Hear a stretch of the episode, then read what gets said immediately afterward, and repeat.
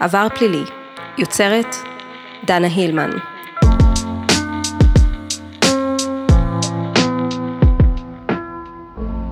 שלום וברוכים הבאים למועדו פשע שלנו. אם זו הפעם הראשונה שלכם כאן, כדאי שתדעו שהפרק שאתם עומדים להאזין לו עכשיו, הוא החלק השני בריאיון עם איציק קרסיק, עובד לשעבר בגן חיות וסטודנט לווטרינריה, על טייגר קינג. אם זו לא הפעם הראשונה שלכם כאן, אתם כבר יודעים את זה. anyway, בואו ניגש לפרק של היום. אוקיי, okay, אז בואו נדבר רגע על ג'ף לואו. כן. הדמות הלואו של הסדרה. הוא מאוד, אה, כאילו, דמות מאוד שנואה בדיעבד, אני קצת הופתעתי למצוא ברשת כמה, עד כמה הוא שנוא. מה שבעיניי הוא, הוא נראה כמו דמות יחסית שולית, ו, וגם דמות יחסית, יחסית, אני אומרת, בגדול, נורמלית. כן. לעומת uh, שאר דמויות. כן, האמת היא שגם אני, כלומר, תרמתי כל כך הרבה ממאגר השליליות והשנאה שלי לדמויות שהופיעו בפרקים הקודמים, שכשג'ף לא הופיע זה היה כזה, אוקיי, יש לך עבר, עבר פלילי ואתה שוביניסט. whatever, כלומר... הסטנדרט שלנו מאוד ירד. כן, כן, כן, נכון, בדיוק. אנחנו כן. לומדים לצפות לפחות. כן, כלומר, אוקיי, אתה מאפיונר ויש לך עבירות סמים, אתה רצחת את אשתך והאכלת אותה לטיגריסים? לא. אני יכול לחיות איתך, אחי, כלומר, בסדר.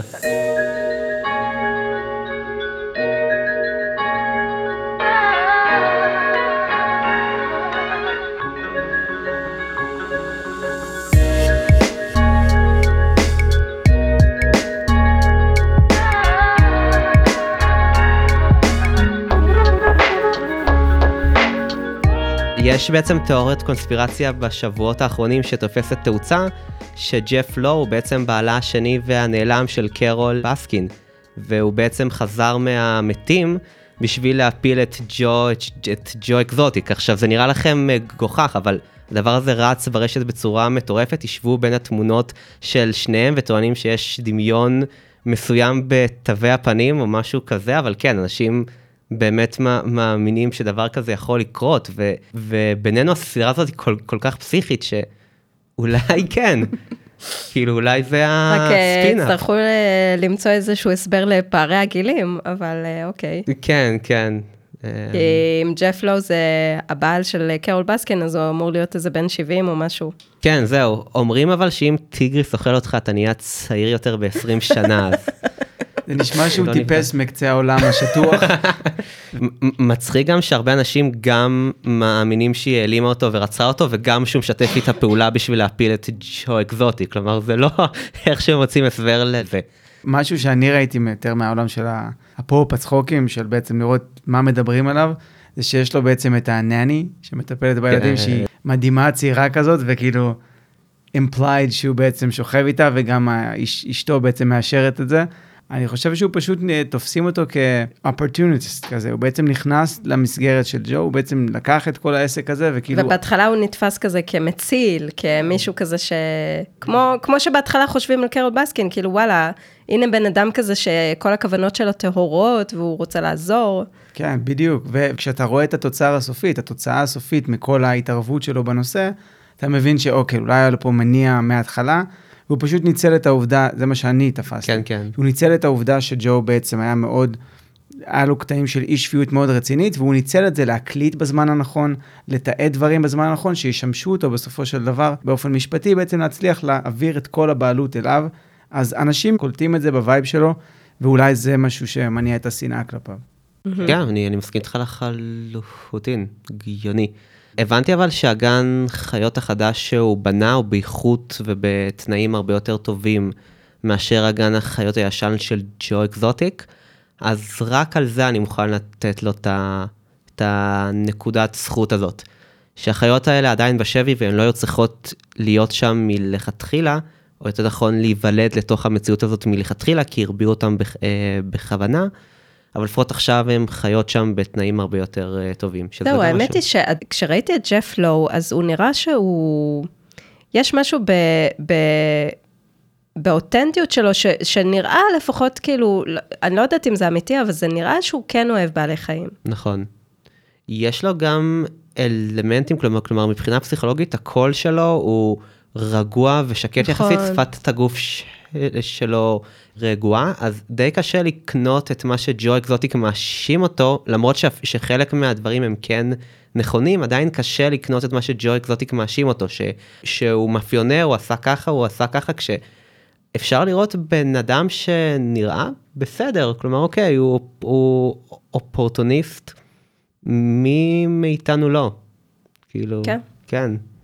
לדעתי זה בדיוק הפוך, זה מה שציינתי מקודם. אני חושב שהרבה מהאנשים קולטים את מה שאני אמרתי. אם אמרתם שאתם חושבים שיש לו באמת אהבה אמיתית לחיות, אני קיבלתי הפוך. כל הרקע שלו, של איך הוא התחיל בעצם להיות מעורב בטיגריסים, זה בעצם לקחת אותם לבתי מלון יקרים, בלס וגאס. בלס כן. וגאס, להראות את זה נכון. לבחורות ולפרסם את זה בסושיאל מדיה. אני חושב שיש אגף שלם של אנשים שדווקא מסכימים עם פרספקטיבה שלי, שמההתחלה האהבה שלו, במרכאות לחיות, התחילה מהכל, שימוש אישי לתדמית, להנאה עצמית, ולדעתי ההפך, דווקא התדמית שבעצם הוא מצליח, כמו שאתם אומרים, להישאר cool, זה הכל אקט כדי להשיג משהו מסוים. אם הוא התחיל מזה כדי להשיג בחורות ו fame, אז בהמשך זה ממש להרחיב את זה ולהשיג את האימפריה של ג'ו בעצם. כן, אבל אני אגיד לך מה קצת גרם לי לא כל כך לשנוא את ג'ף לואו.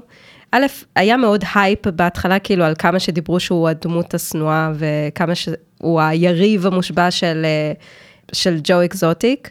ואז אתה רואה דמות כזה שאוקיי, הוא לא, הוא לא כולו טוב, רחוק מזה, כאילו הקול הרגוע ומשדר כזה, אתה יודע, שהוא אה, הוא גם יחסית צנוע, הוא לא כמו קרול בסקין שכזה, אתה יודע, נו- נורא מנסה להדיר את עצמו, להפך, לאורך הסדרה, כאילו מאוד ראיתי כאילו כמה הוא מנסה להתחבא במקום מסוים, הוא לא, לא רוצה כל כך להתפרסם, לא רוצה כל כך לשתף פעולה במשחק הזה, וגם הוא אחת הדמויות שהכי פחות רואים אותו לאורך הסדרה.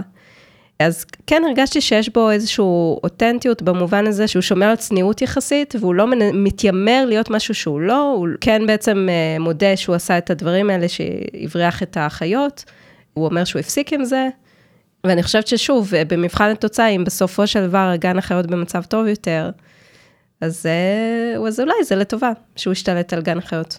כן, נכון. אגב, איפה ראית שבאמת המצב יותר טוב ממה שאמרת?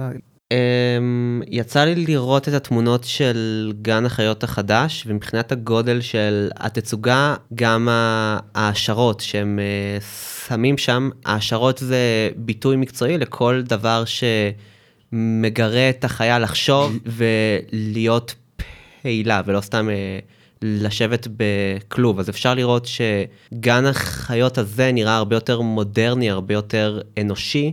הייתי אומר, לעומת גן החיות של ג'ו אקזוטיק, שהיה בעיקרון חורבה של כלובים עם 200 טיגריסים שכלואים uh, בפנים. אוקיי, אז בואו נעבור לדבר על אה, ג'וש דייל, איש יחסי הציבור של אה, ג'ו אקזוטיק ב... בדרך שלו לצמרת הפוליטית של אוקלהומה.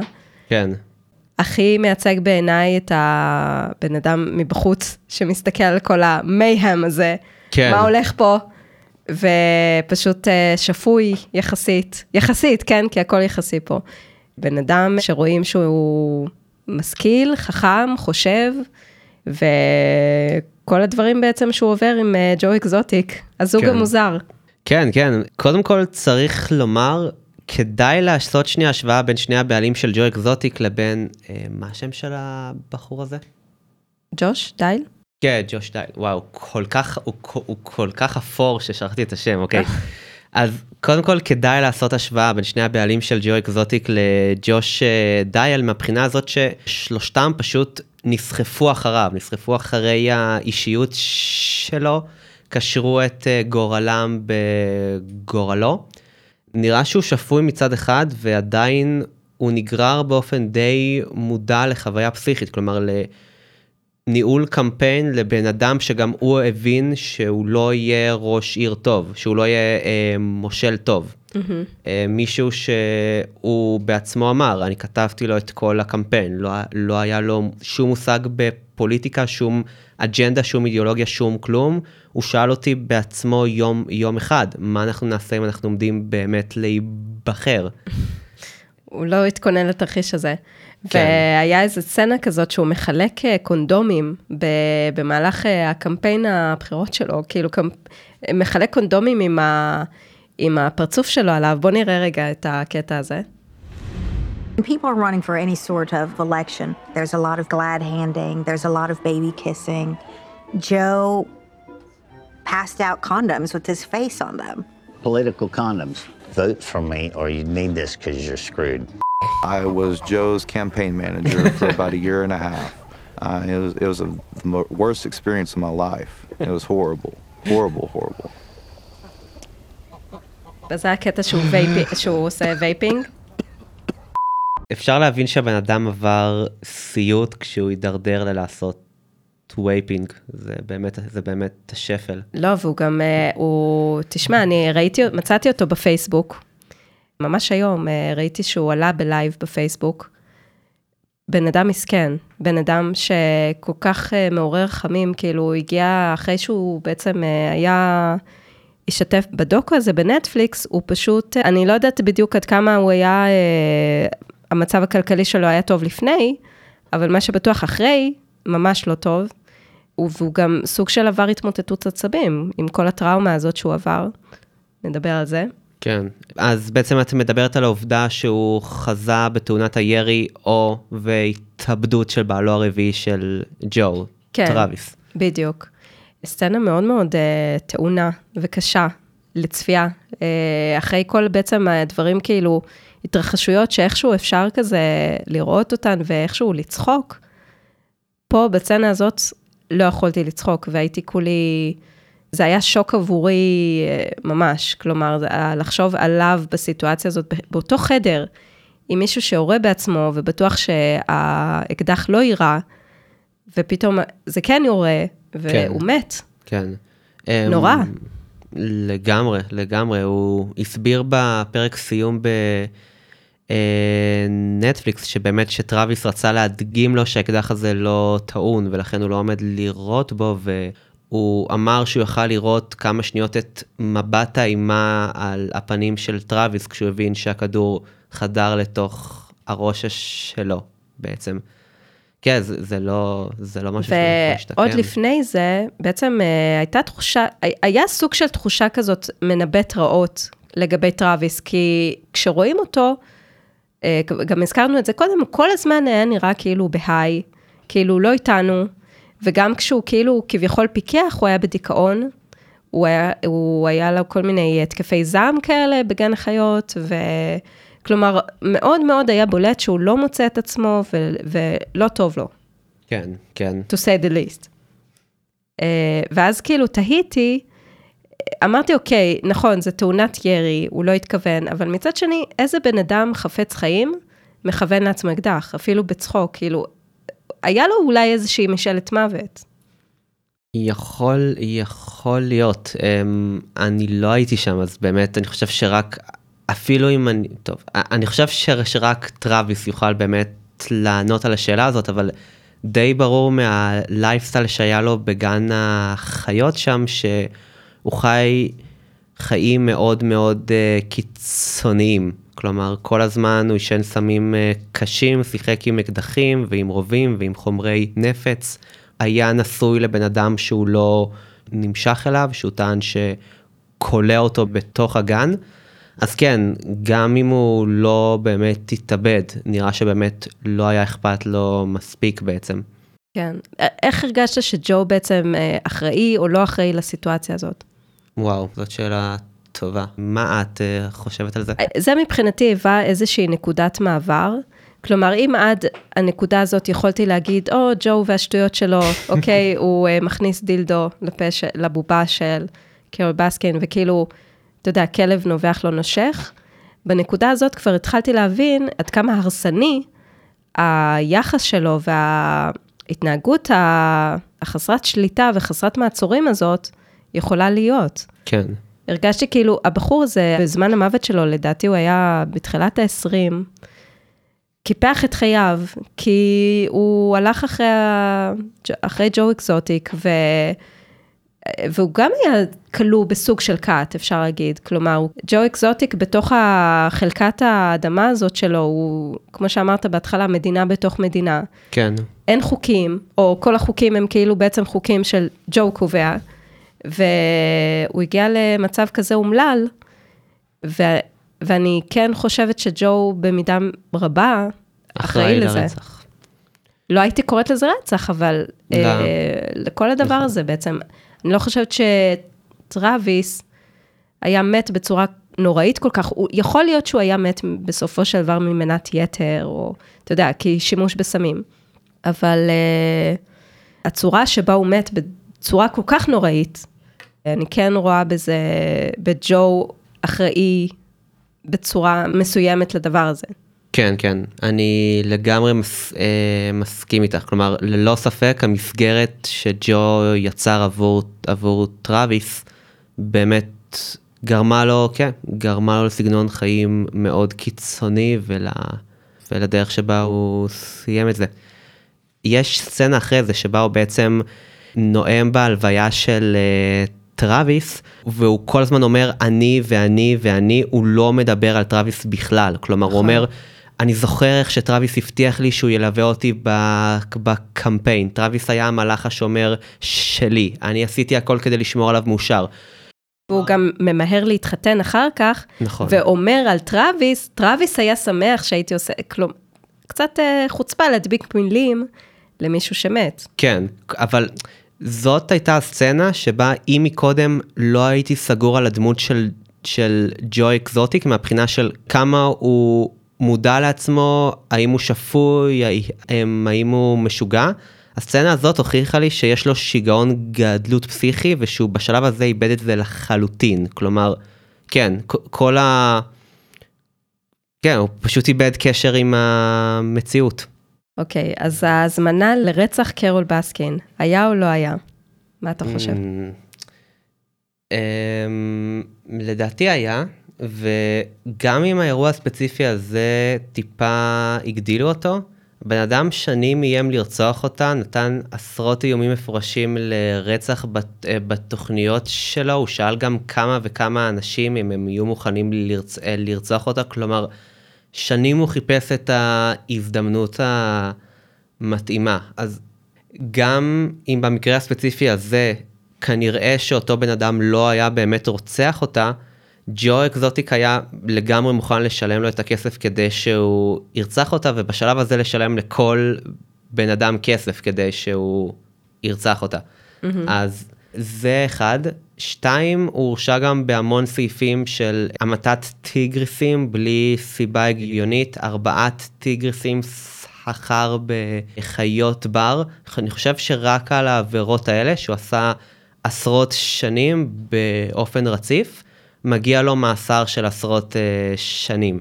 זה שהתביעה בנושא הזה לא, הצ... לא הצליחה להוכיח את הנושא עד הסוף, והעבירה העיקרית שעליה הוא הורשע זה, זה באמת הרצח, או סליחה, הזמנת הרצח. מבחינתי אני בעיקר שמח שהוא uh, בכלא, ושהוא לא יכול לעשות את הנזק שהוא עשה. מה את uh, חושבת על זה? אני מאוד, אה, אתה יודע, מאוד אמביוולנטית, כי מצד אחד, אה, כאילו, ברור שאני שמחה שהוא בכלא, כי הרצח של הטיגריסים הוא חד משמעי מראה שהוא היה ממשיך בעצם עם השיטה הזאת, אם, הוא, אם הייתה לו את האפשרות. אבל אני לא בטוחה שלגבי הזמנת רצח קרול בסקין, הוא התכוון באמת להוציא את זה לפועל. אני מרגישה שקצת אה, באמת טיפה הופלל. כלומר, באמת קצת הפילו אותו בפח. הבחור הזה שעובד עם ג'ף לואו, שבעצם היה בעברו רוצח שכיר, אני מרגישה שכן. זה לא היה מפורש כל כך, כמו שבאמת הציגו את זה. Mm-hmm. כלומר, הוא כן, הוא הלך לאיזשהו מוטל, אני לא בטוחה אפילו אם אפשר להאמין לו עד הסוף בקטע הזה שהוא קיבל סכום כסף כן. לרצח, זה בעצם רק המילה שלו, אני לא יודעת אם נכון. באמת הוא קיבל את. הסכום הזה, והאם באמת זאת הייתה, לא יודעת. אני אשאל אותך שאלה כזאת, את חושבת שאם לג'ו אקזוטיק הייתה הזדמנות לרצוח את קרול בסקין ולצאת מזה נקי, את חושבת שהוא לא היה לוקח את ההזדמנות הזאת? אבל הייתה לו את ההזדמנות, כלומר, הוא, הוא אפילו דיבר על זה שהוא טס, הוא חג כזה מעל מסוק. הוא צחק על זה שהנה הוא יפיל עכשיו רימון. אבל אז היו, תופס, ברור, היו כן. תופסים אותו. אם הוא היה מצליח לצאת מזה נקי, לא, שזה אם, מה שהוא קיווה. בוא, בוא נגיד ככה, אם כולנו היינו מצליחים לצאת נקיים מלהרוג מישהו, יכול להיות שהיינו עושים את זה, אבל אנחנו עוצרים את עצמנו, ואני חושבת שיש הבדל גדול בין לפנטז שמישהו ימות, לאחל שמישהו ימות, לבין אשכרה לעשות את זה. ואני חושבת שלג'ו יש איזשהו פער כזה, לפחות אצל בני אדם. אה, לגבי חיות, אנחנו ראינו שלא. כן. שהוא אה, לגמרי careless ב... לגבי החיים שלהם. אני חושב שהוא שנא אותה בצורה כל כך מטורפת, ו... אין ספק, אני חושבת שהוא כן איחל למותה. כלומר, אם היא הייתה, אה, הוא היה שומע שהיא מתה באיזה תאונה מחרידה, הוא ככל הנראה היה חש הקלה ו... ורווחה. כן. אבל אני לא בטוחה עד כמה הוא באמת אה, התכוון לממש את התוכנית הזאת של... לא יודעת, אני, אני כאילו קצת היה לי קשה לקחת את אה, ג'ו אקזוטיק בשיא הרצינות, כי הרבה פעמים קצת אה, שיחק וקצת כזה נהיה דרמטי. כמו שציינתי בהתחלה, כאילו, אתה, אתה לא יודע מתי נגמר ההומור והוא מתחיל להיות רציני. כן. זה קצת קשה להפריד. אה, מתי כאילו הדרמטיות שלו, וזה שהוא אה, ככה מול המצלמה יורה, ועושה כל מיני סימפוזיונים כאלה של אה, אלימות ובבובה שמייצגת את קרול בסקין, ומתי זה מתחיל להיות רציני, זה קצת קשה לעשות את ההפרדה הזאת, והיה לי קצת קשה להשתכנע שבאמת, הוא באמת באמת רצה לרצוח אותה, התכוון לרצוח אותה. כן, אני מבין את מה שאת אומרת, כן. בוא נדבר על החיות בישראל. מה המצב בישראל של גני החיות? אוקיי, אז um, כמה וכמה אנשים שאלו אותי, האם גם בישראל מרביעים גורי uh, טיגריסים, אפשר לגעת בטיגריסים, או יש מקומות שקונים מהם uh, טיגריסים וכן הלאה. זה גם מה שגרם לי, האמת, לכתוב את הפוסט בקבוצה. התשובה היא לא. Uh, כמעט כל גני החיות בישראל, חברות בארגון גני החיות האירופאי, שזה אומר שהן מחויבות לכך שהסיבה שהן מחזיקות חיות בר זה לא למטרות שעשוע, אלא כדי להחזיר את החיות האלה לטבע. שזה אומר להרבות אותם בצורה האופטימלית ביותר, כדי שאותו דור הבא יוכל לחזור לטבע וגם לשרוד שם. אז כבר עשרות אה, שנים אין קנייה של אה, חיות, בטח לא אה, חיות בר. אז גני החיות בישראל לא קונים חיות, והמטרה הרשמית היא באמת להרבות אותם אחד עם השני בצורה האופטימלית ביותר, המטפלים גם הם לא משחקים איתם, או אפילו נוגעים בהם, או כל דבר בסגנון הזה, כי חיה ש... מוכתמת, כלומר שבני אדם אה, באים במגע ישיר איתה, זאת חיה שאי אפשר להחזיר אותה לטבע, ולכן מנסים פשוט לא תשרוד, היא כאילו עוברת איזשהו תרבות כזה ש...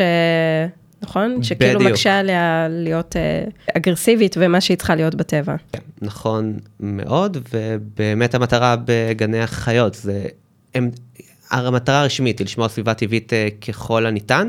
זאת המטרה, זה על הנייר. בפועל, הרבה גני חיות, גם בישראל, לא באמת נותנים תנאים טובים לחיות שמוחזקות שם. הדוגמה הכי שעולה לי אוטומטית אה, בראש בנוגע לטיגריסים, זה הטיגריס הלבקן, היפהפה, שנמצא בגן החיות בחיפה. טיגריסים לבקנים הם מאוד הם נדירים, יש כמה בודדים בכל העולם שמוחזקים בשבי, והוא אחד מהם, והתצוגה שהם נות, נותנים לו שם היא פשוט זוועתית. זאת תצוגה קטנה, הוא פיתח מה שנקרא בעגה המקצועית התנהגות סטריאוטיפית, שזה מצב שבו החיה, אפשר לומר, מאבדת את שפיותה. כלומר, כל מה שהוא עושה כל היום זה פשוט ללכת ב... מעגלים שוב, שוב, שוב ושוב. הוא איבד שום כל שם כמו שבעצם אומרים על אריה שסגור בכלוב. בדיוק, אז הדבר הזה הוא באמת נכון, לא, לא רק ל, לאריות, אלא כמעט לכל חיה שאת יכולה לחשוב עליה. לכן גני חיות טובים מנסים לעשות כמה שיותר העשרות וכמה שיותר פעילויות בשביל לגרות את החיה. Mm-hmm. ולגרום לה לחשוב שהיא עדיין בטבע ולגרום לה להפעיל את המוח שלה. די ברור מהמצב של החיות בחיפה שהם לא עושים את זה, הכלובים שם קטנים, המטפלים שם, לפחות משיחה אישית שלי איתם, זאת דעתי האישית, חסרי ידע מקצועי בסיסי, mm-hmm. וכן, הטיגריס שלהם פשוט איבד את, את שפיותו כבר כמה שנים, וזה קורע לב לראות את זה. זה קורע לב גם שרוב האנשים הם לא באמת מבינים את זה, כי mm-hmm. טכנית הוא... הוא כן ער, הוא הולך, והם חושבים שזה דווקא דבר טוב, כן? כי, כי mm-hmm. בדרך כלל הטיגריסים ישנים ביום, ואז אנשים חושבים שזה אומר ש, שמשעמם לו, אבל זה דווקא הפוך. עצם העובדה שהוא כל הזמן הולך במעגלים סביב הכלוב, זה דווקא אומר שהוא לא מתנהג כמו שהוא היה מתנהג בטבע. זה אומר שהוא mm-hmm. כבר איבד את זה. וזה קיים בהמון חיות שם. אז אני אישית ממליץ להימנע מגן החיות בחיפה. זאת אה, דעתי המקצועית והאישית. עכשיו, אה, מה לגבי הספארי לעומת גן חיות? כלומר, אה, ספארי באמת נותן לנו vibe כזה של מרחבים פתוחים, כן. סוואנה באפריקה. כן. ואתה בעצם כתבת שלא ממש. כן, אז uh, קודם כל ריספקט, אז, אז קודם כל אני, אני, אני אציין, הספארי הוא בסך הכל מקום טוב, יש לי בעיקר דברים חיוביים לומר עליו מהניסיון האישי uh, שלי. אני כן רוצה אבל לומר שלפ, שספארי נשמעת כמו uh, מקום אידיאלי לחיות, וגן mm-hmm. חיות כמו uh, סיוט, כמו בית כלא, לפעמים המציאות יכולה להיות שונה לחלוטין. אז לפני כמה שנים הייתי בגן החיות בפראג, שנחשב לאחד הגני החיות הטובים באירופה, והתצוגות שם הן ענקיות. כלומר, אה, נגיד הכלוב של הזברות ושל הג'ירפה זה שטח מרעה ענק בגודל של כמעט קילומטר מרובע, אני חושב, ולעומת זאת, הר, הר, הרבה פעמים במקומות שקוראים לעצמם ספארי, שטח המחיה הממוצע של החיות שנמצאות באותו ספארי קטן משמעותית מאשר השטח בתצוגות. בגן החיות בפראג או בגן או בגני חיות טובים אחרים. אז מה שאני מנסה לומר שספארי וגן חיות הם פשוט יותר תוויות מאשר משהו שבאמת מייצג טוב ורע ואנחנו צריכים להיות עם האחריות של אמ, לבדוק האם מקום הוא באמת טוב. אז איך באמת אני, סתם, נניח אני רוצה לקחת את הבנות שלי לאיזשהו פינת ליטוף, אה, סתם אני זורקת, החווה של חווה נגיד, mm-hmm. ב, אם אתה מכיר. כן. איך אני יודעת אם המקום הוא טוב לחיות?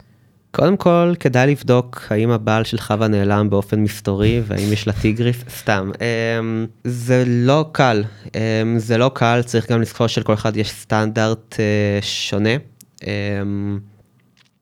כן יש קו כללי שאני יכול לומר, כלומר תצוגות מרווחות, אה, מטפלים שנראה שאכפת להם מהחיות שנמצאות שם. אה, באמת שמאוד מאוד קשה לי, כלומר, לומר לבן אדם הממוצע, בלי שהוא מגיע לשם פיזית ובלי שיש לו את הכלים לבדוק את הנושא הזה, לומר לו איך הוא יודע אם מקום טוב או לא. אני יכול לומר שגן החיות והספארי הם בסך הכל מקומות טובים.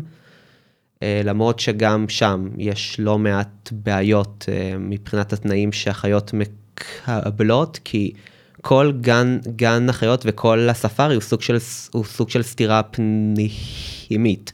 מצד אחד מנסים ליצור את המקום האידיאלי לחיות, ומצד שני מגיעים מאות אלפי בני אדם ומשלמים כסף בשביל לראות את החיות. Mm-hmm. והם רוצים לקבל את החוויה שהכי נוחה והכי קרובה עבורם, כן? Mm-hmm. אז יש פה סתירה עצומה בין. בין יש ה... אינטרסים בעצם אה, מנוגדים. בדיוק, בין, ה... בין האידיאל של, של החיות, שכמעט אצל כולן, האידיאל הוא להרחיק אותן כמה שיותר מבני אדם, לבין קהל המבקרים שרוצה להיות כמה שיותר קרוב להתחכך אליהם. להתחכך בחיות וללטף ולמשש. בדיוק, אז כל גן חיות, מעצם הגדרתו, חייב לעשות את הפשרה הזאת. Mm-hmm. ולכן תמיד יהיו בעיות. גם אם הטיגריס יהיה בתנאים טובים, העז, שכל היום זורקים לה במבה, גם אם היא עדיין אוכלת את הבמבה והיא מגיעה להתלהטף, היא לא חיה כמו שעז אמורה לחיות בטבע. Mm-hmm. וזאת נקודה חשובה, ומה שאני מנסה לומר זה שאין משהו מושלם. Mm-hmm. וכן, אני... כן. ותגיד, אה, אתה עבדת בעצם, ב, עבדת בגן החיות התנ"כי? כן. אז uh, אנשים כאילו שחושבים על uh, עבודה כזאת, או חושבים להתנדב בדבר כזה, מה, מה בעצם צפוי להם? וול, well, טוב, התנדבות זה טיפה שונה, כי אתה מתנדב, אתה לא חייב לאף אחד כלום, אז אם אתם רוצים להתנדב ולהתנסות בחוויה הזאת, בואו, בכיף, יש uh, מערך התנדבות טוב. עבודה שם, ואני מדבר על או על שירות לאומי, או על עבודה עבודה, זה לא הדבר האידיאלי שכולם חושבים. כלומר, הרבה אנשים ראו אותי שומר בתצוגה של הקנגרו ומתלטף עם קנגרו באמצע השמירה ומאכיל אותו עלים ומגרד לו בצוואר, והם, והם, כאילו, והם, כאילו, והם כאילו אמרו לי, העבודה שלך נראית הכי טובה ב, ב, בעולם, הלוואי עלינו לעבוד אה, בעבודה כזאת. בפועל זה לקום כל יום בשש, לפעמים יותר מוק, מוקדם, כי מתחילים לעבוד בשבע, מוקדם בבוקר. Mm-hmm. זאת עבודה פיזית של כמה שעות של האכלה וניקיון אה, צרכים וניקיון, פשוט עבודה של ניקיון שיכולה להיות די מלוכלכת. Mm-hmm. עד לביוב וכל הדברים בסגנון הזה, ובכל תנאי מזג האוויר, כלומר אם זה שלוש מעלות בחוץ ויש, ויש גשם וקר לי, ואם זה 40 מעלות חום וחם לי, אני שם מנקה חרא בכל בוקר. וזאת עבודה מאוד רפטטיבית גם, כלומר זה כל יום לעשות בדיוק את אותה עבודה, ששוב, אותן עבודות הן די משעממות, הן די נמאסות אחרי uh, תקופה. אז בגדול זה כמו להיות הורים. כן, כן, כן. אמ, כמו להיות הורים לתינוקות סוג של. זה גם רפטטיבי. נכון, נכון. משעמם לפעמים. אמ, גם השכר הוא לא משהו בכלל. מה שכן, באמת ההזדמנות הזאת לעבוד כמעט אך ורק עם חיות יום-יום, הופכת את זה במידה מסוימת למאוד שווה את זה. כלומר, באמת, אני אסיר תודה בסך הכל על ההזדמנות שהייתה לי לעבוד עם צווי ענק, עם תנינים, עם קנגרו, אפילו עם עיזים, כלומר לצפות בהתנהגות חברתית של עיזים, וממצב שלא לדעת עליהם כלום למצב של אני יכול לכל עז לומר מה היא אוהבת ומה האופי שלה, זה באמת הייתה חוויה. אוקיי, אז בוא נדבר על התופעה הזאת שהפכה להיות Tiger King, כי זה הפך להיות משהו, הסדרה אמנם הסתיימה, אבל הכמות ההומור סביבה, והממים, והשיח, אה, לא, אה, זה, אין, אין סוף לדבר הזה. כן, אני, אני חושב שזה גם הקורונה, שהכריחה את כולם להישאר בבית ולצפות בנטפליקס, אבל זה בעיקר העובדה שבסדרה הזאת יש הכל. יש שם חיות אקזוטיות, יש שם ניסיונות רצח, יש שם נשק, יש שם... יש שם הכל, הכל, כלומר כל... אה, יש אינטריגות, בדיוק. יש uh, את כל היריביות המאוד דרמטיות האלה. כל אלמנט קולנועי או טלוויזיוני שאת יכולה לחשוב עליו נמצא שם, וזה עוד סיפור אמיתי, שבכלל הופך את זה. Mm-hmm. כלומר, באמת המשפט המציאות עולה על... כן, במציאות באמת משהו בלתי יאמן קרה, כלומר... ג'ו אקזוטיק אכן התמודד, ואכן זכה לאיזה 19% מהקולות, כמעט חמישית מהקולות באוקלהומה. כן, כן. Um, צריך להבין, למי שלא מכיר את הגיאוגרפיה של ארצות הברית, אוקלהומה היא אחת המדינות השמרניות וההומופוביות ביותר בארצות הברית. זה שג'ו אקזוטיק קיבל שם 19% זה כמו שג'ו אקזוטיק התמודד מול פוטין לנשיאות רוסיה ויקבל 19%. פחות או יותר ב, ב, ב, ברמה הזאת.